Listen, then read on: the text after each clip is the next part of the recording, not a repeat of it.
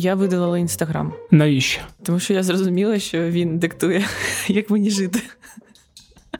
Руки тягнуться. Твій карманний диктатор. Да, да. І це в мене ще Тіктока нема. І не треба він тобі.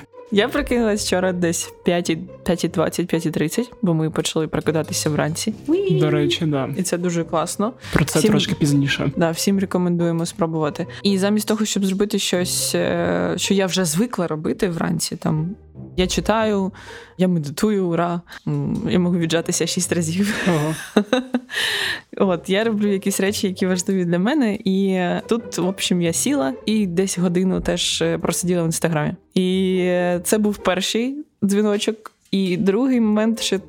Протягом дня, коли в мене всі мої справи вже з'їхали, е, все пішло не по плану. Через те, що ти зранку сиділа в інстаграмі. е, м, Не знаю, через це чи ні. Ну як знаєш, як ранок почнеш, так він і піде. Мгм. І потім, е, коли я готувалася до цього епізоду, і незважаючи на те, що мені було цікаво, але в мене все одно рука разів шість. Це те, що я помітила, тягнулася до телефону, просто щоб е, подивитися, прочекати, що там, що там інстаграм, що там взагалі. Ну, телеграм я не беру до уваги. Ну от мені навіть не цікаво було дивитися туди, але якась моя підсвідома частина, вона постійно хоче якихось ще паралельних, не знаю, занять, розваг, все що завгодно, аби не робити те, що ти маєш робити прямо тут і зараз. І коли ти повернеш інстаграм, Я хочу хоча б місяць подивитися, як часто мене не знаю, тригерить туди зайти, бо я сьогодні вранці теж така: так, ну щось там, якесь життя неповноцінне виходить без цього. без інстаграму. Ну, да. Але мені реально аж страшно вчора стало, тому що мені здалося, по-перше, знову, що я взагалі не можу сконцентруватися, а по-друге, що я знову відкладаю якісь навіть дуже прості і дуже цікаві для мене речі. Ну, жах. Я ніколи такого не робив, не знаю, що таке прокрастинація, і взагалі просто shame on you. Як ти можеш? Як ти? Продуктивний Федір. Розкажи, як жити.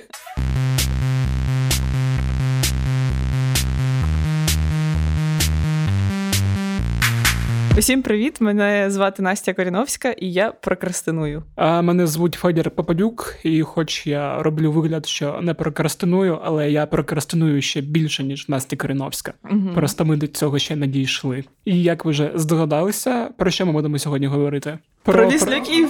про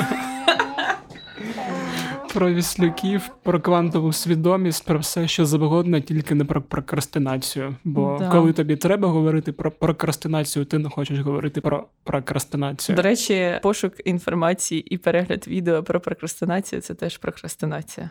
Ні, якщо це твоя робота, це твоя робота. А якщо це твоя робота, за яку тобі не платять? Я обіцяю, що у другому сезоні у нас буде спонсор. Так, у цьому епізоді ми, е, по-перше, визнаємо свою слабкість перед частиною нашого організму, яка відповідає за прокрастинацію. От. У мене за неї відповідає усе тіло. За неї відповідає насправді лімбічна система. Я сподіваюся, що ми розберемося в цьому епізоді в типах і в причинах прокрастинації, а також дізнаємося, як її побороти, як зробити складні справи, які ми відкладаємо з різних причин, і як зробити ці справи легкими і досяжними. Як казав класик, борітеся, поборете. Поборити, да. Що це просто слоган нашого подкасту.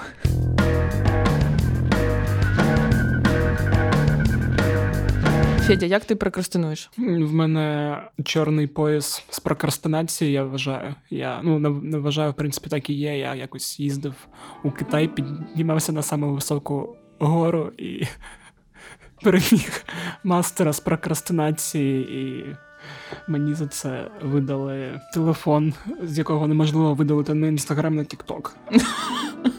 Я різними способами прокрастиную. Ну, я також, от як ти з інстаграмом, я теж можу заліпати, але у Фейсбук. Як я вже казав, я ненавиджу Фейсбук, але коли я відволікаюся, я починаю гортати стрічку і дивитись, хто там е, зелебот, хто там порохобот, бо мій Фейсбук дуже політизований та радикально Налаштований. налаштований. Як і ти, я можу заліпати у інстаграм, але, до речі, під час робочого дня я це дуже рідко роблю. Я думаю, до моїх улюблених способів прокрастинувати я можу віднести, відволіктися, послухати, хто що говорить. Це коли ти працюєш у колективі або сидиш з людьми, і в якийсь момент ти чуєш, як хтось про що починає говорити, і ти такий виймаєш навушники, і ти вже в'язуєшся у таку гучну бурхливу дискусію mm. про те, як е, не знаю, як вирощувати огірки при температурі мінус 30 і десь на півгодинки тебе так викидає. Я можу, коли мені потрібно щось зробити, от, наприклад, там мені треба зайти у інстаграм і зробити пост. Угу. Я можу зайти у інстаграм, а через 5 хвилин помітити, що я в своєму інстаграмі і лістаю сторіс. Угу. Або ну тобто в тебе є маршрут з точки А в точку Б, але ти ніби їдеш по дорозі, але в якийсь момент такий з'їжджаєш на обочину і заїжджаєш у, ді, у, ді, у Діснейленд, ти їдеш по цьому Діснейленду, там е, сахарна вата, комната сміху, криве зеркало, оце все, і потім ти такий, а точно, мені ж треба було пост писати. І угу. я це теж вважаю прокрастинацією. Тобто я можу прокрастинувати як завгодно, будь-де та будь-коли. І мені через це страшно, дуже страшно. Можливо, проблема в тому, як ми до цього ставимося, бо мені теж іноді буває страшно через те, що я прокрастиную. А от я запитала свого друга Даніла, як він прокрастинує. Виявилося, що він е, взагалі про це не переймається, хоча він і прокрастинує. Привіт. Ну смотри, я не парюсь насчет прокрастинации, упущенного времени или лени, потому что у каждого свой ритм. Я, например, могу быть эффективным 5 часов в неделю, если этого достаточно для моих требований. А остальное время просто отдыхать, прокрастинировать, лениться, как угодно называй. Другой вопрос, если ты исполнитель, и у тебя дедлайн. Мне кажется, что сейчас у многих э, что-то подобное с ДВГ из-за неограниченного потока информации. То есть э, у тебя телефон и уведомления решают, когда ты отвлекаешься, не ты. На работу приходится прям реально настраиваться, там, отключать уведомления на какое-то время и все равно поглядывать в телефон. Я думаю, что последние десятилетия люди стали уделять внимание концентрации, медитации больше, чем когда-либо. И одна из причин этому – это невозможность сосредоточиться надолго. Если говорить конкретно обо мне, я отключаю уведомления, минут 20-30 после этого хожу по дому, потому что мозг как будто перестраивается на другую работу. Э, могу проговаривать мысли вслух, задачи, планы, могу напевать их, типа дурачиться. Потом сажусь, по-киношному собрано, такой, так, все, надо работать, и приступаю к делу.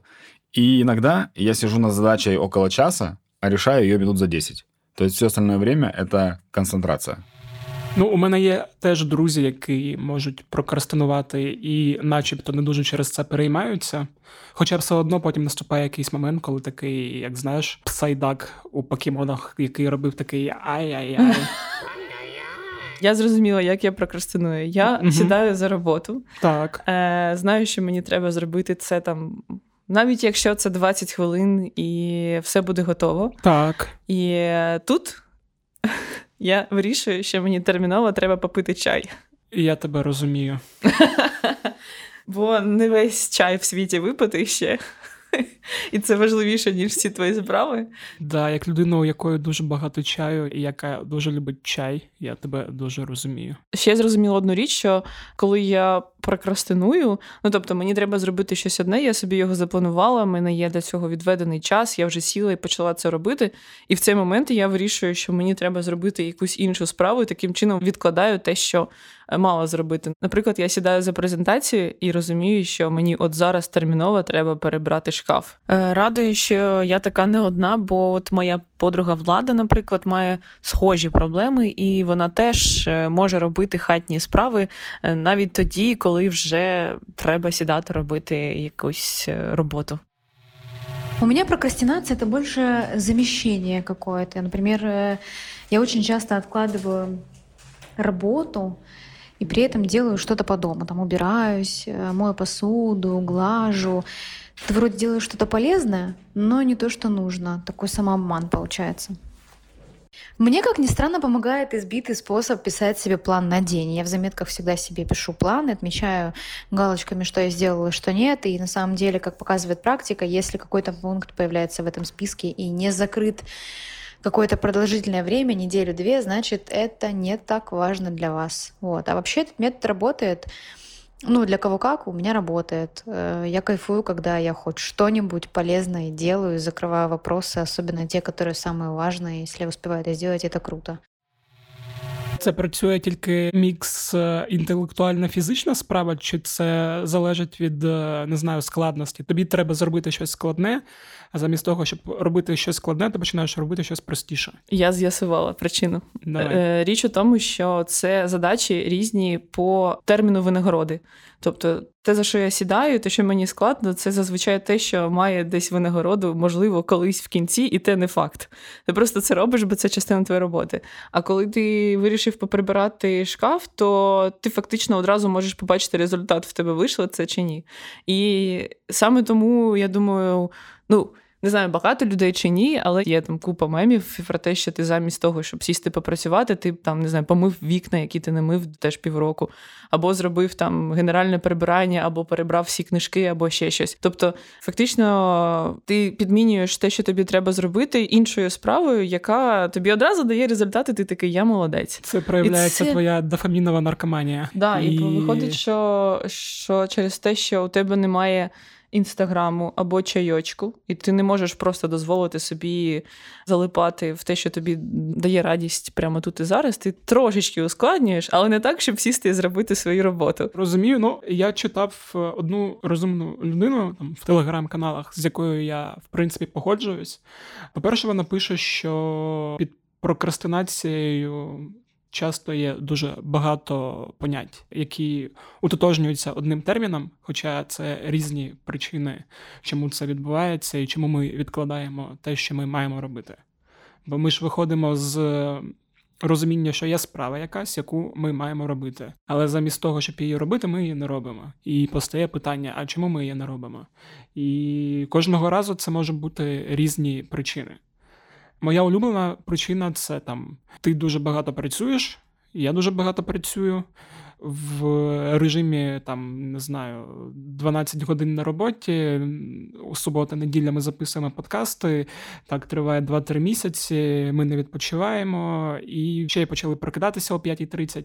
І в якийсь момент мозок каже: Чувак, ні, я нічого не буду робити. І ти просто не в силах. Ти приходиш на роботу, от як ти казала, коли в тебе про вигоряння після громадського, ти приходиш і робиш мінімальний е, обсяг речей, бо ми не можемо працювати, і нам треба відпочити, і воно, як е, бабка яйцем викатала, от рукою зніме вся порча з глаз долой і з серця вон. Ну я не вірю, що тільки відпочинок може. Це якщо ти мало відпочивала. Да. А, є проблема, що, от як я казав про вирощування огірків за полярним кругом, в тебе є багато факторів, які тебе відволікають.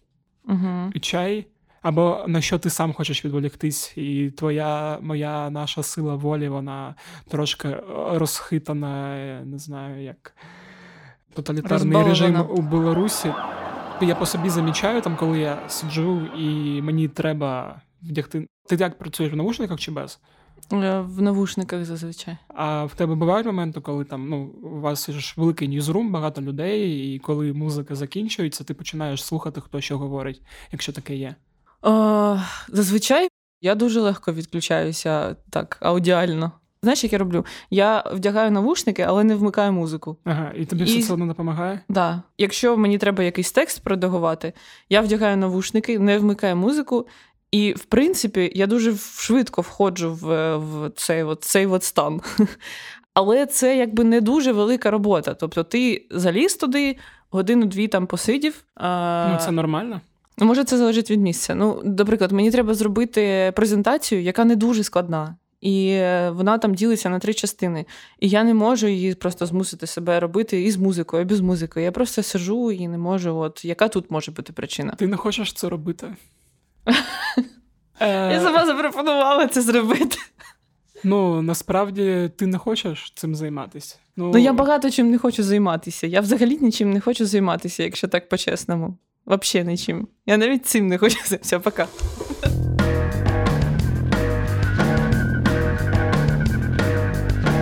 Ну, буває ж таке, що ти навіть свою улюблену справу якусь не можеш робити, ну тобі не хочеться робити. І навіть не тому, що ти не відпочив, є якісь інші причини, бо в тебе є внутрішній супротив, у тебе є, не знаю, там якийсь страх, що не вийде, у тебе є побоювання, що ти вже відклав якусь частину, і тепер перед тобою гора величезна роботи. І таких причин може бути багато. Да, ну дивись, знову ж таки, якщо закрити те, про що ми почали говорити трошки раніше. От у мене з відволіканням як працює. Я відволікаюсь досить просто, бо мені здається, люди завжди говорять про щось цікаве, і можна в'язатися і посміятися, і це весело. Щоб цього не було, я вдягаю навушники. Коли я в навушниках, я можу працювати е, сконцентровано. Тобто і мене нічого... І ти слухаєш музику, да? Да слухаю музику, я врубаю якусь, не знаю, репчину, починаю качати головою, входжу в такий е, стан. Потоку, про який у своїй книзі писав, е, зараз зачитаю його прізвище Михай Чіскент Махай. Тобто, коли ти входиш в такий стан, що ти максимально сконцентрований і не помічаєш, що там плине час, і тобто ти повністю у справі. Зазвичай от такий стан є, коли ти граєш у якісь комп'ютерні ігри, або якщо ти там займаєшся творчістю, але якщо ти там себе правильно налаштував, то ти в цьому стані можеш, не відволікаючись, працювати досить довгий час. І от одна з причин прокрастинації це якраз і різні фактори, які тебе відволікають. Інша, про що ти казала, це от те, що теж в мене працює, коли є великий складний проєкт і ти його боїшся робити. Це з одного боку, як ти кажеш, про те, що наш мозок хоче отримати винагороду тут і зараз, а не потім коли-небудь, і то не факт.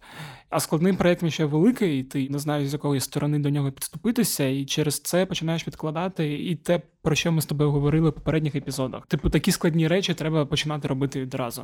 Там те, про що нам казав Артем, і те, про що нам казав Тімур, коли казав, що треба все одно ділити великі задачі і кожен раз себе якось нагороджувати, бо якщо цього не робити, ти просто дуже швидко починаєш прострувати. От, у мене mm-hmm. таке дуже часто. Але найбільша моя проблема, я не знаю, як воно працює у тебе, це коли ти затягуєш в тебе є задача, а ти її тягнеш до останнього. Чому я постійно запізнююсь? Чому я все роблю постійно в останній момент? Чому навіть наш подкаст ми робимо в останній момент постійно? Мені якось мій психотерапевт сказала теж, і я в принципі з цим погоджуюся, що ми все затягуємо до останнього, а потім максимально активуємося і егегей, і всю ніч статтю писати або там монтувати, робити якийсь проект. А, це типу твій спосіб е, зібратися, бути сконцентрованим. Єдиний спосіб це дотягти до останнього, щоб дійти до цього стану, в якому ти можеш зробити ну, так. свою справу. Я ненавиджу цей стан, коли доходить до цього. Ну тобто я все роблю для того, щоб цього не сталося, тому я мучуюсь постійно. Наприклад, мій колега Рома Кравець, який пише статті та який жаліється, що я не кличу його на подкаст, до речі, теж так робить, і от що каже він. Рома, як ти прокрастинуєш? Коли я не можу щось зробити, а щось треба робити, я, ну, звісно ж, ходжу, обдумую, відтягую цей момент е, сидіння і написання тексту. Але щоб знайти якісь собі внутрішні сили, ну це така, знаєш, типу, внутрішня медитація, але я слухаю подкасти. Це по-чесному. Я слухаю подкасти, які мене там якось надихають. Або дивлюся якісь відосики, просто абсолютно абсурдні, дурні, е, ні про що. І от моя голова, знаєш, така відключена, і так я якби намагаюся робити те, що я не хочу. А ти затягуєш все до останнього часу? Типу, там, коли дедлайн завтра, а ти до ночі до 11 Ну, у мене настільки багато дедлайнів в житті, та, що я якби до останнього все тягну, тому що в мене завдання за завданням, так. А ти намагався це якось виправити? Намагався, але поки що не виходить. Я думаю, що найчастіше люди розуміють ось ці всі мінуси прокрастинації, коли переходять працювати на фріланс. Так, мій друг Ярослав, наприклад, от він, будучи айтішником, прийшов працювати і працював вдома. І він розказав, яким чином він е, відкладав всі справи, і коли зрозумів, що працює з четвертої години вечора. Я прокрастинирую часто, особенно что касается работы, за которую деньги платят. Прокрастинирую я по причинам вообще абсолютно разным, просто работать не хочу, хочу заниматься какой-то херней. Смотреть YouTube, играть в фифу, серчить интернет и такое всякое. И по поводу того, как я прокрастинирую, что я с этим делаю, то у меня вот классный есть пример, который вот я понял, как у меня это все устроено. Э, я когда фрилансил, типа у меня же не было рабочего дня, я начинал там, когда хотел, и я помню, что я очень редко начинал до обеда работать, хотя просыпался раньше, и просто занимался всякой фигней, думал, ну, еще куча времени, еще целый день, а потом я смотрю, уже 3-4 часа вечера, я тогда только садился работать и работал до ночи. И, в принципе, это я еще потом думал, что э, у меня это эффективное время, типа вечернее. Но на самом деле нет. Оно такое же по эффективности плюс-минус, как и а, остальная часть дня, но потому что мне надо что-то сделать, закончить проект, там какие-то задачи выполнить, я сидел и делал это очень много. Ну, це, до речі, причина, чому я боюся переходити на фріланс, бо коли от наступають такі ситуації, я працюю приблизно так само. Просто останні місяці в моєму житті дуже багато роботи, і я вимушений був загнати себе все ж таки у якісь рамки, у яких я просто такий трошки розбалансований чувак, який нічого не встигає. Цікаво, чи прокрастинують люди, які роблять безкінечний контент для Ютубу, розважальний, через який прокрастинуємо ми звичайні смертні. Так, ютуб-блогери теж прокрастинують. І щоб дізнатися, як саме, ми покликали ютуб-блогерку, тревел-блогерку Машу Сєбову. Привіт, Маша. Привіт. Ми покликали тебе, щоб поговорити з тобою про прокрастинацію. Отлична тема. Да, бо ми вирішили, що хто може знати про прокрастинацію більше, ніж відеоблогер. Ну, в принципі, где-то рядом, да. От давай перейдемо одразу до справи. Як ты взагалі прокрастинуешь? Я, наверное, как и все, залипаю в телефон. И потом каждый понедельник мой iPhone э, дает мне статистику экранного времени, сколько я втыкала в социальных сетях каждый день. И это очень пугающая статистика, которая как раз, мне кажется, и говорит вот в первую очередь о прокрастинации. Це коли в тебе на весь екран така синя полосочка, а далі там що там ще є? Продуктивність, і ще якісь mm-hmm. розділи, там дуже-дуже маленькі кольори. Да-да-да. А соціальні сети це просто все.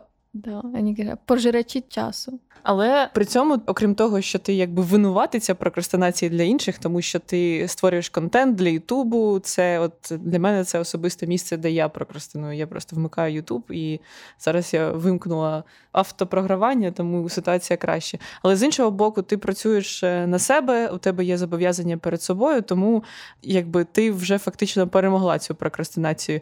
Е, яким е, чином ти змушуєш себе все-таки перейти до справи? На самом деле главное, что должно быть, это дедлайн. Либо тебе поставил его кто-то, я не знаю, твой руководитель условно. В моем случае я дедлайн себе ставлю сама. И очень часто срабатывает такая история, что ты там пообещал как раз своей аудитории, что видео выйдет в определенные сроки, и ты должен уже выполнить это обещание. Вопрос в том, что ну вот на начальных этапах, когда я только создала блог, э, вот мне кажется, первый год для меня вот такой вот мой внутренний дедлайн, это было что-то нерушимая граница, которую вообще никогда в жизни нельзя перейти. И даже если ты прокрастинировал, ты там встаешь потом в 4 утра, целый день, до, ну, в общем, я не знаю, 13 часов сидишь за компьютером, монтируешь, доделываешь и выдаешь видео, то потом в какой-то момент, мне кажется, вот в момент карантина начались сбои, когда ты ну, как-то, в общем, позволяешь себе на один день сдвинуть дедлайн, а потом еще на один, и это, конечно, очень губительная штука, но она, к сожалению, тоже случается. Но есть вот обязательства в первую очередь перед аудиторией, и плюс еще обязательства, которые прибавились, это обязательства перед рекламодателями, у которых тоже есть некие ожидания. А як часто зараз у тебе ситуація, коли тобі доводиться от в останній момент там 13 годин сидіти, чи вранці починати раніше? Честно сказать, я даже, наверное, не вспомню такое видео, когда я бы не вставала в день выхода видео в 4 утра или в 5 утра. Ну, практически всегда. Это, ну, это железно.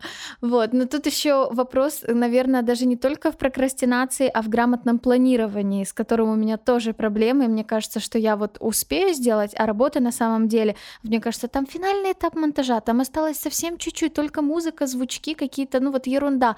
А если потом сесть, вот я потом села, посчитала, сколько вот тот финальный этап со всеми, со всеми моментами занимает, и поняла, что это не меньше 7 часов, 7-8, это полноценная смена, какой финальный этап, как, какой вот тут сейчас быстренько успею. Вот, поэтому как бы грамотное планирование тут хромает, прямо скажем. Но и да, прокрастинация тоже есть, вот поэтому каждый мой выпуск, к сожалению, я вот так. У мене, до речі, схожа історія була зобов'язання перед аудиторією, але в якийсь момент я її порушив, коли робив подкаст кляті питання і обіцяв зробити. Певний подкаст під певну дату, а потім не встигав і казав ребята, сорян. І коли один раз це відбувалося, це все ламає іншу схему, бо потім Да, ти всегда. вже розумієш, що ти можеш це порушити, і ти порушуєш. Тому... Это, это как в беге. Вот я все очень люблю сравнивать с бегом. Если бы я не прокрастинировала, я бы бегала больше. Вот если ты один раз позволил себе перейти на шаг, ты потом никогда не вернешься снова к нормальному темпу. Поэтому лучше бежать медленно, но бежать, не останавливаясь. Я когда-то пробежала полумарафон, и я себе позволила перейти на шаг первый раз, мне кажется, на 18 километре, и последние три я добегала просто уже как попало. Потому что, ну вот, ты один раз себе позволил перейти черту, все, дальше уже вот не будет хорошо. У нас тут багато було пробіг, тому що в попередньому епізоді ми якраз говорили про те, яку ми ціль хочемо досягти. І моя ціль це пробігти спочатку полумарафон, потім О, це буде Я наша мечтаю. наскрізна лінія. Да? да, я просто лет 6 назад или 5 назад я пробежала полумарафон. Сейчас 5, 7, 8 — это мой максимум, и я мечтаю снова повторить, и пока что я даже не приблизилась, к сожалению. Добре, давай поговоримо про твої лайфхаки, як ти борешся з прокрастинацією. Там ситуація, що ти там не знаю, чи може змушуєш себе кудись поїхати, чи там береш додаткові зобов'язання. Коли ми монтували перший епізод цього подкасту, я дуже довго відкладав монтаж, а потім пообіцяв Насті 2000 гривень, якщо я не зроблю до кінця дня, і я зробив. От Просто, кстати, офигенный лайфхак, я его запомню себе на будущее. На самом деле, в какие-то моменты помогает работа вот по таймеру, когда ты себе там ставишь 25 минут или полчаса, я не обращаю внимания на телефон, я не, ну, как бы вообще не беру его в руки, я просто выполняю свою работу. Но в моем случае это монтаж, потому что на съемках у меня прокрастинации не бывает, это невозможно. А вот монтаж, когда ты просто должен рутинно сидеть за компьютером и делать работу, вот это как раз самое прекрасное время для прокрастинации.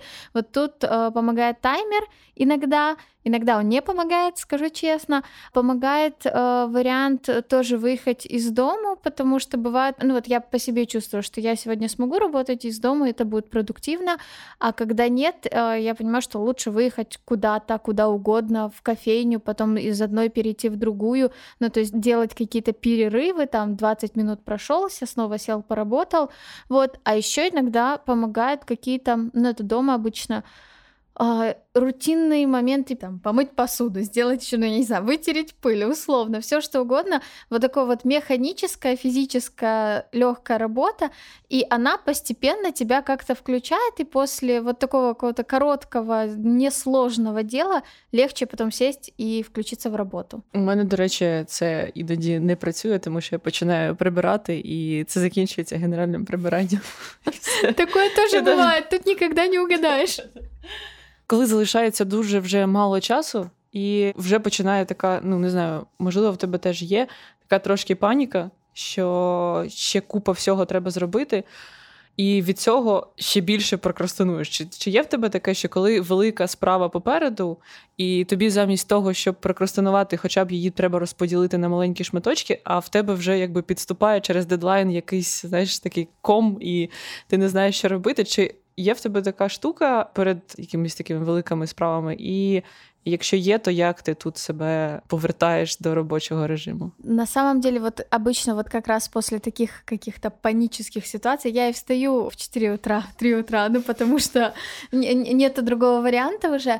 А, вот, но на самом деле очень классно помогает вот просто иногда даже позволить себе наоборот ничего не делать, но только расслабиться и не винить себя за то, что ты не делаешь, а сказать, окей, сегодня я расслабляюсь и вообще не монтирую, а завтра я действительно вот встаю в 4 утра и отрабатываю.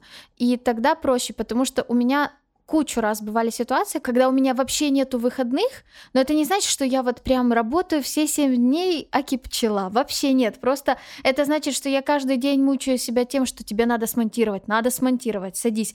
Максимум ты час или два реально поработал вот так вот эффективно, но все остальное время ты себя сжирал. То есть ты и не отдыхал, потому что ты как бы себя мучил, но ты и ничего не делал. То есть толку с тебя нет, и, ну, в общем, короче, это максимально неэффективно, и не отдыха, и не работы. И вот в такие моменты, ну, тут, конечно, тоже должен позволять график, и дедлайн должен еще быть вот не на вчера. Очень классный вариант позволить себе один день вообще ни о чем не думать, вот просто расслабиться и забыть о задаче своей. И на следующий день к ней приступить, и обычно после вот такого дня расслабления всегда куча сил і желання работать. Ще питання: ти не думала, не аналізувала, чому, наприклад, коли ти прокрастинуєш, ти прокрастинуєш? Хороший вопрос. Бывает ситуация, когда я выпускаю видео, оно не очень классно зашло и не очень классно показывает цифры, я так, типа, якобы нормально реагирую, да нет, ну бывает же, все нормально, все. А потом я чувствую, что я как-то очень медленно монтирую следующее видео, и в какой-то момент уже осознаю, что, Маш, это просто у тебя чуть-чуть мотивация подупала, потому что не было отклика такого, которого ты ожидала получить. Потому что когда ты выдал видео, которое там зашло, залетело очень круто, то следующее тебе прям тоже на волне хочется делать э, еще быстрее, mm-hmm. еще круче. А вот, то есть, конечно же, вот этот вот момент з мотивацією іноді плохо сказується. Оскільки ти працюєш фактично з соцмережами, і теж там якась частина роботи це бути в соцмережах, але при цьому соцмережі забирають твій час, і які взагалі в тебе стосунки в плані прокрастинації з соцмережами, чи намагаєшся ти якось себе обмежувати? І чи буває таке, наприклад, що тобі треба попрацювати в соцмережах, умовно кажучи, там подивитися якісь приклади чи підводки, чи ще щось написати, але ти себе ловиш на тому, що ти просто сидиш, залипаєш. Бывают, конечно же, моменты, когда мне там надо что-то публиковать, что-то снимать, а я там залипаю, начинаю смотреть чужие сторис. Но это, как бы, конечно же, вообще никак не связано с работой. Або ТикТок. Да. Не, кстати, у меня не скачано это приложение. І, і, і, і, не, і не починай, бо це, це гірше, ніж сторіс. Да, я в это я верю. Поэтому у меня не скачано это приложение. Есть у меня одно такое какое-то я не знаю, это самопроизвольно выработанное правило. Я никогда в Инстаграме не подписана больше, чем на 300 человек. Если я в какой-то момент вижу, что у меня больше 300 человек, там на, на человек 40 больше, я захожу и начинаю отписываться, потому что чаще всего это какие-то, ну, понятно, блогеры, я подписана на многих блогеров, я начинаю фильтровать и понимать, ну, вот мне в данный момент нужно следить за жизнью вот этого человека, незнакомого мне, есть ли от этого какая-то польза. Если этой пользы нет, то я могу спокойно отписаться, не потому что человек мне разонравился, или он плохой, или еще что-то, или плохой контент, а потому что я пытаюсь вот так вот как-то ограничивать свое время. Даже при 300 подписках получается плохо. Но если их будет еще больше, то будет катастрофа. Поэтому 300 это такое какое-то оптимальное у меня число всегда. Наскільки тобі допомагають близькі та друзі сконцентруватися і мотивують тебе? Наскільки вони тебе навпаки розслабляють і через них ти прокрастинуєш? Тому що от я думаю, що у всіх по-різному ця ситуація. На самом деле, мое окружение, если вот так как-то э, связать это с работой, это, наверное, мой муж, потому что, ну, как э, друзей-то я вижу, но на самом деле иногда я настолько погружаюсь в работу, что я даже с друзьями не успеваю э, встречаться, и вот сейчас как раз такой период какой-то катастрофический. И опять же, это как раз не связано с тем, что ты прям слишком много работы. Ну, то есть работы действительно очень много, но если бы я вот прям выполняла все в срок в срок и не прокрастинировала бы вообще, то времени у меня бы свободного было, конечно, больше.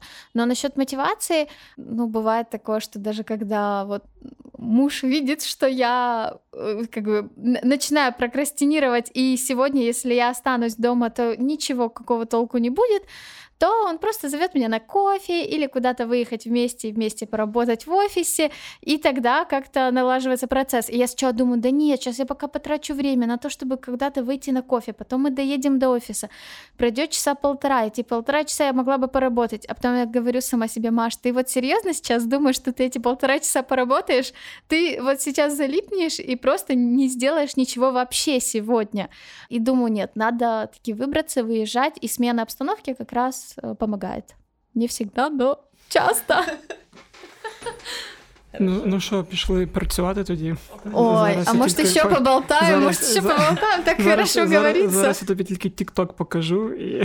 Все, кранты. Мене, до речі, тішить, що все ж таки так, ютуб-блогери теж прокрастинують. А, ти не один такий? Да, я не один такий. Да, і до речі, важливо розуміти, напевно, що це ж не тільки про роботу. Цей стан відкладання чогось. Він може стосуватися чого завгодно. І, наприклад, е, є поняття binge-watching, коли ти залипаєш, дивишся серіали, там ти не можеш припинити, ти можеш тільки. Так мовити, запойно дивитися якісь фільми і так далі. Частково через це я відписалася від Нетфліксу. Або ще є прокрастинація, коли ти не можеш піти вчасно спати. О, це в мене є, да. У мене теж таке було, що от тепер вечір настав. Це якраз час е, для мого не знаю власного прекрасного життя. Тут я там не знаю, якісь речі цілий день робив. А зараз час для розваг. Там Зараз для... прокидається письменник да, да, зараз час або дослідник, або дослідниця. або передивитися всі серіали. Тобто ти відкладаєш час для свого сну, тому що тобі треба щось почитати, подивитися, зрозуміти, не знаю, знайти і так далі. Або те, що теж в мене є, іноді буває, це прокрастинація в стилі А що було б, якби. Або просто мрійництво, коли ти не знаходишся тут і зараз, не вирішуєш якісь свої проблеми, там роботу і так далі. Ти просто витрачаєш час. Чіткого плану просто в нас немає, мені здається. Ми ж по ходу подкасту трошки виправляємо наше життя. Я сподіваюся. У моменти, коли я намагаюсь більше все прописати, більше все собі спланувати, вистроїти якісь чіткі дедлайни і все інше, от таких відкладань в мене стає трошки менше. Вона навіть доходить до, от ми ж кажемо не тільки про роботу, про якісь хатні штуки. І коли я впадаю в цей режим прокидатися о 5.30, блін, ми про це вже декілька разів сказали. Треба проговорити більш чіткіше. Після інтерв'ю з Андрієм Пивоваровим, який навчив нас магії ранку, ми з Настю почали прокидатися десь З в п'ятої районі до п'я- з п'ятої ранку. до шостої. Я зараз для себе обрав е, 5.40, щоб спати не менше 7 годин, бо я знову налякався тим, що коли ти спиш менше 5 годин, твій мозок потрохи починає відмирати. І Ага, а ти про це? Про це ми якось іншим разом поговоримо. Так от, от коли я переходжу у цей режим е, ранніх підйомів, планування дня і всього такого, я почав помічати, що в мене навіть речі, які я по хаті досить довгий час відкладав і не хотів робити, я починаю їх робити теж. От, типу, я нещодавно хотів повісити штори, але не зробив цього тільки через те, що я загубив крючки. І я собі запланував піти у Юск, купити крючки і повісити штори. У мене так не працює. Ти просто описуєш так, що о, от я почав просинатися вранці, і коли я запланував собі, в мене все здається, все прекрасно. Я дивлюся на свій список справ, я сідаю за нього робити і розумію, що мені все одно не вдається, навіть якщо встаю в 5 ранку, навіть якщо я ділю ці задачі на 2, на 3, у мене все одно залишається якась справа, як або дві, або три, які не встигаю зробити, і все одно залишається час, коли я прокрастиную, або починаю читати щось не по темі, або там дивитися щось і так далі. Тобто, е, або я просто так само от е, займаюся. Ну, я не можу сказати, що я там багато часу розмірковую або мрію, або щось таке, але. Ну, у мене все одно залишається там якийсь час, який не можу втулити в свій план, тому що я про нього завжди не думаю, коли я якимось несподіваним новим для себе шляхом прокрастиную. Тому ну я не знаю, як тобі Давай, там все давай, вдається. давай так. Ну я не казав, що мені все вдається. Я сказав, що трошки більше.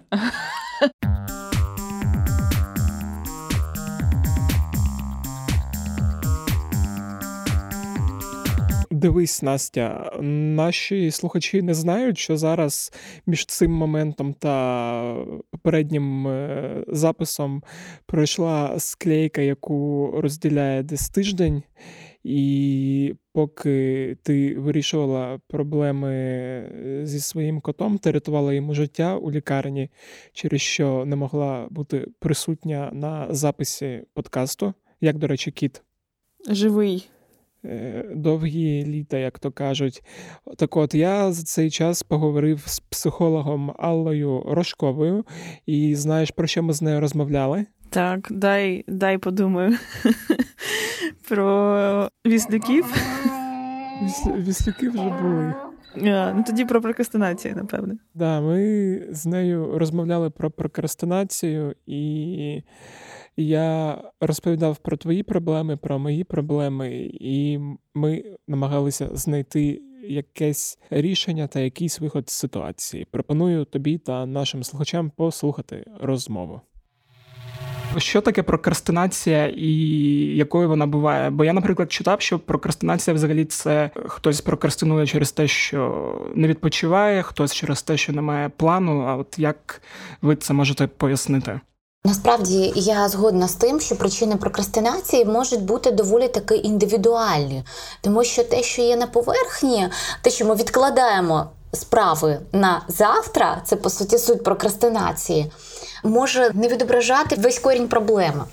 І у когось це може бути такий от перфекціонізм, коли я маю робити все настільки ідеально, що мені страшно, в принципі, за щось братися. І корні вони можуть бути досить таки ранніми. Це коли ще мене хвалили за те, що я молодець, коли я щось робив, старався і робив дуже класно, дуже там ідеально. І тоді мене помічали мої батьки і за це хвалили, наприклад. Так? Можуть бути такі досить ранні причини. А може бути емоційне вигорання причиною прокрастинації. Тут уже що лежить більш так на поверхні, це коли людина не вміє відпочивати, багато працює, багато на себе бере, там може вчитись паралельно, може працювати паралельно і просто втомлюється. Так, от і от тут момент, я поки що тримаюсь. Але мозок він має відпочивати, має відновлюватись. Наша нервова система працює наступним чином. Симпатика, да, це коли ми так зібрались, хоч напружились і працюємо. Але для того, щоб наша нервова система відновлювалась, потрібно, щоб підключалась парасимпатична нервова система, де відбувається відновлення, відпочинок. І саме в цей момент відбувається переосмислення інформації, і нам просто необхідний цей час на відпочинок. І що відбувається? Коли я собі не даю простору для того, щоб відпочити, на от останні два такі тижні я тримаюсь, мені треба так річ. Що зі мною відбувається в цей момент? Я не відпочиваю, а організм просить відпочинку. І тоді що ми робимо? У кожного свій. Спосіб справлятися з так називаємим дистресом, тому що це напруга. Хтось починає серфити стрічки в соцмережах, хтось починає там з кимось каву пити просто. Да? І що відбувається? Я і не відпочиваю в цей момент, тому що ну, провина є справ купа, і я їх не роблю, і не працюю. Бувають от, от, от такі причини. Тому тому треба відпочивати. У нас буде цій темі присвячений потім теж епізод. А які ще бувають? Тут ви назвали перфекціонізм. Моя особиста проблема це відволікання. Тобто, там, умовно, коли працюєш або в колективі, і хтось починає говорити, і я такий о. І все, і воно трошки відходить на задній план. Або, наприклад, от я там Насті пояснював свою проблему, коли є маршрут робочий з точки А в точку Б. Тобто там, умовно, мені там треба зайти в якусь соцмережу і там щось комусь або написати, але замість того, щоб просто зайти і написати, я починаю якось об'їзним шляхом там почитати всі пости, які хто там написав, зайти в інші повідомлення, зайти на інший сайт, там потім Вікіпедія, потім я себе десь знаходжу незрозуміло де, а людині я так і не написав, як от збирався. Ага, ну це схоже на те, що я стараюсь, я стараюсь планувати. У мене є задача написати людині, але з фокусуванням і з плануванням є нюанси. І це теж може бути така причина прокрастинації, коли я стараюсь. Але я планувати чітко і фокусуватися Поки не вмію, наприклад, да, і не виходить у мене. І тому я можу відволікатись дуже легко на якісь сторонні процеси. І тут потрібно тренувати в собі фокус, що так, стоп, у мене є зараз конкретна задача, і я не відволікаюсь. От у мене є скільки часу на вирішення цієї задачі, а потім я даю собі, наприклад, 5 хвилин, 10 хвилин на те, щоб почитати всі соцмережі. І коли це так по домовленості з собою, то воно тоді переноситься трохи легше. Нам про це пояснювали, як це використовувати метод помидоро.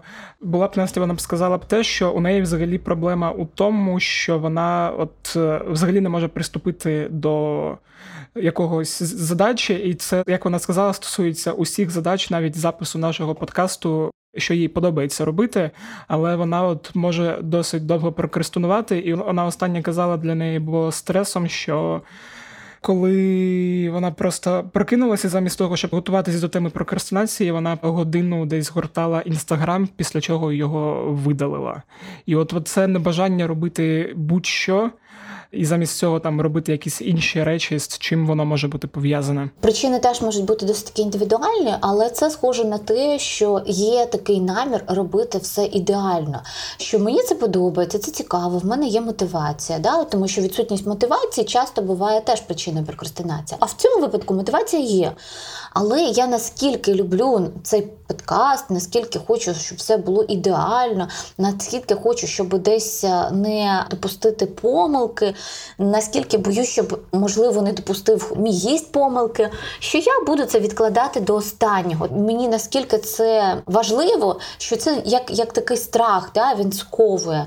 І в цьому випадку важливо м, дозволити собі робити хоч якось. Та, от такий от дозвіл, хоч якось. Перше, ну дуже може звучить дивно. Але потрібно трохи заповільнитися і поспостерігати, просто от е, подивитися на своє тіло, що зі мною зараз відбувається, чи напружений, чи напружена я зараз, чи ні де в моєму тілі є напруга. Видихнути цю напругу, розслабитися і нагадати собі, що я люблю цю справу, мені вона подобається, і я можу робити її хоч якось.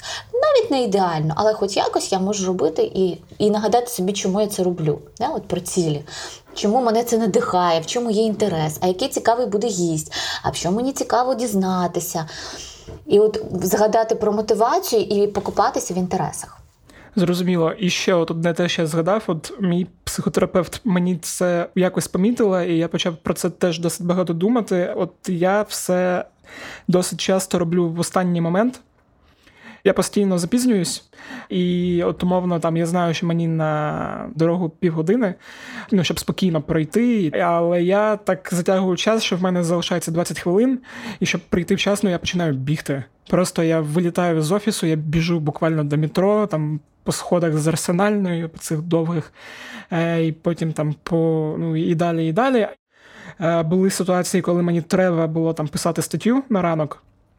У мене був для цього цілий день, цілий день нічого не роблю, і десь об 11 сідаю її писати і всю ніч просто в останній момент. Мені це пояснювало, що я таким чином, наче активуюсь, що от за цей короткий час усі свої зусилля покладаю на те, щоб це зробити. Але я так розумію, що воно мені все одно трошки шкодить, бо тут втрачається і якість, і плюс це завжди досить стресово. І от з чим це може бути пов'язано? Бо багато людей, і моїх колег, в тому числі, замість того, щоб сісти і написати, вони там ходять, п'ють каву, спілкуються, відкладають і до останнього тягнуть. Угу. Знову ж таки, якщо так е, більш широко дивитись, не заглиблюючись в е, причини наслідки, да, що там відбувалося взагалі в житті, то тут, ну напевно, я б що могла порадити, це навчитись планувати свій час реалістично. Тому що е, звучить, як є фантазія, що я все встигну. І звучить так, що є е, десь я беру на себе забагато. Десь, можливо, забагато роботи, десь, можливо, забагато ну, порадувати колег, десь, можливо, забагато просто я втомлюсь від цього всього від мультифункціональності, і просто вже я втрачаю себе в цьому часі. І тому от просто реально реалістично планувати свій час. Не думати, що а, за півгодинки добіжу а за там 10 хвилин напишу. А, Тому що ну, все буває по-різному. А сидіти і от проводити як в системі Agile у розробників в it компаніях просто представляти реальні сроки, реальні істимейти свого часу, і скільки потрібно чого на яку задачу. І дробити, і перевіряти, звіряти себе з реальністю. Так, стоп, Я ж не добіжу за 15 хвилин. Я не напишу статтю за 5 хвилин. Це нереально. Стоп, стоп, стоп. Тобто заповільнюватися, дихати глибше, розуміти, що я рухаю в своєму темпі, але мені потрібно реально дивитись на мій час. Угу, Зрозуміло, які методи, от як виходити з цього стану прокрастинації? Такі от речі, що ви описуєте, їх наче все одно розумієш, але постійно наступаєш на ті самі граблі, що я знаю, що там не добіжу, але все одно біжу. Я знаю про agile, починаю планувати, але все одно там в якийсь момент плани йдуть е, якось шкереверті. Що б ви порадили, ну взагалі так комплексно там висновками, як бороти прокрастинацію нам з Настею і взагалі всім, хто нас буде слухати, бо проблема ну вона така масштабна. Ну, якщо так, щоб я порадила, перше, це відпочивати і планувати собі відпочинок. До того ж, планувати собі, наприклад, в своєму графіку час, отак от легалізувати, коли я можу нічого не робити. Відпочивати, да, да, от у мене є ці дві години, коли я можу робити що завгодно, що мені подобається, те, що йде не за планом. І це теж мені здається може допомагати, тому що я знаю, що, от, наприклад, відкриваю стрічку, стоп, у мене на це є ось цей час. І це легально, це вже не заборонено, ти вже не відчуваєш за це провину, ти не наказуєш себе. І це дає в якомусь місці менше напруги.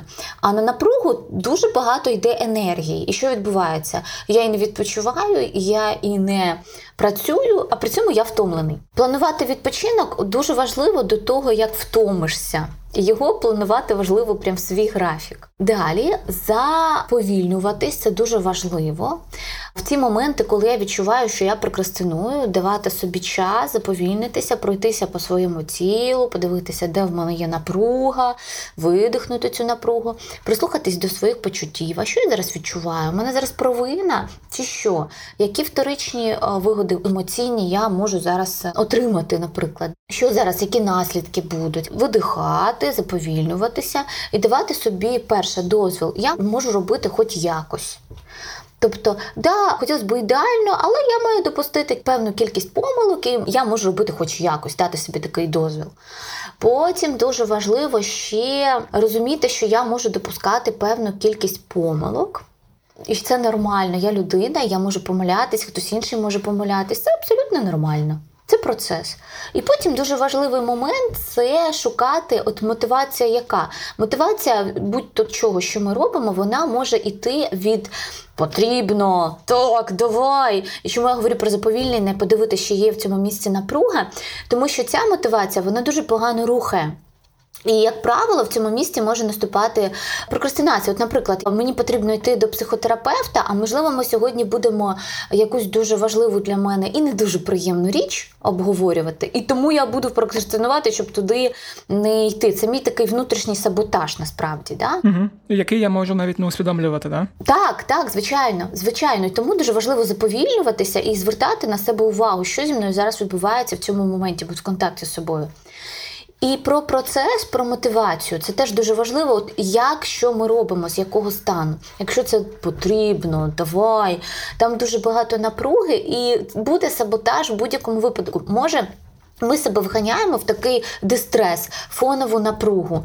І ясно, що мотивації там буде мало, мало буде енергії, мало буде сил на те, щоб щось робити. Тобто енергія, яка потрібна, така да, здорова, можна сказати, агресія, здоровий такий енергічний стан, який допомагає нам щось зробити, він напроти проти нас повертається. Я злюсь на себе, відчуваю провину, що я щось не встиг. І тому важливо не знада, а шукати, а чому мені це цікаво. А чому це цікаво? А що за цим стоїть? А я можу поекспериментувати чи не можу поекспериментувати? Що взагалі там цікавого в цьому всьому? Тобто шукати цю мотивацію з цікавості, з драйву. І це буде давати енергію. Угу. Я, до речі, зрозумів, що оцей mindfulness, медитативні практики, їх, до речі, теж корисно використовувати. Я інколи, наприклад, намагаюся замідлятися, і ну там дійсно такий стоп. Тобі сюди не треба, тобі сюди треба буде потім. От ми зараз робимо це, і у нас немає часу, і типу все нормально, але да, воно не завжди допомагає. А чому воно може не допомагати? От в чому плюс mindfulness – це фокус на себе. А от тут, якщо перевести паралель, для того, щоб досягати певних задач, нам потрібен фокус на цю задачу. Коли є фокус, немає розфокусування, ми її досягаємо. І тому, коли ми в фокусі з собою, нам легше розвивати взагалі цей скіл у собі фокусування. І тому от з часом да, з часом може змінитись. Плюс дуже важливий момент. Оце багато у людей є така помилка, часто з якою я зустрічаюся в своїй практиці коли я чекаю швидких результатів. От мені здалося, що я цю інформацію вже отримав чи отримала. Все, завтра буду по-іншому жити. З понеділка живемо по-новому.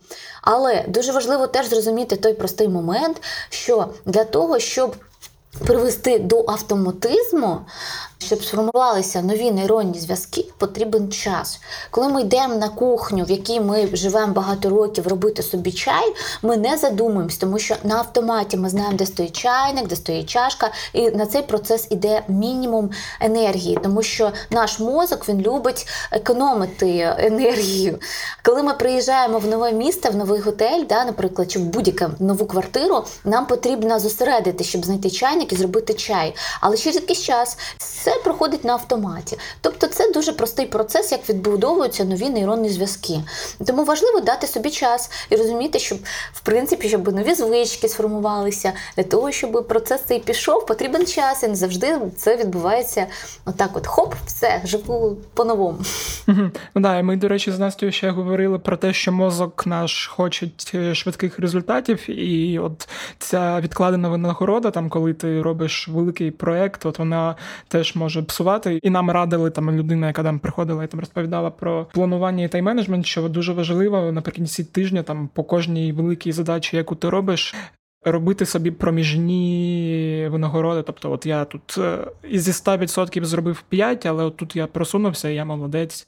Бо якщо цього не робити, нам пояснювали, що ну потім почнеш все обесцінювати і буде погано. Це хороша рекомендація, бо це про дофамін, тому що по суті дофамін це, якщо дивитись такий на гормональний фон, да, ну про задоволення. Ми плануємо і а, ми отримуємо задоволення. Тому це дуже класна дійсно порада, коли ми розбиваємо задачі на маленькі шматочки, і ми відсвятковуємо, присвоїмо собі результати. Я в цьому місці молодець, клас.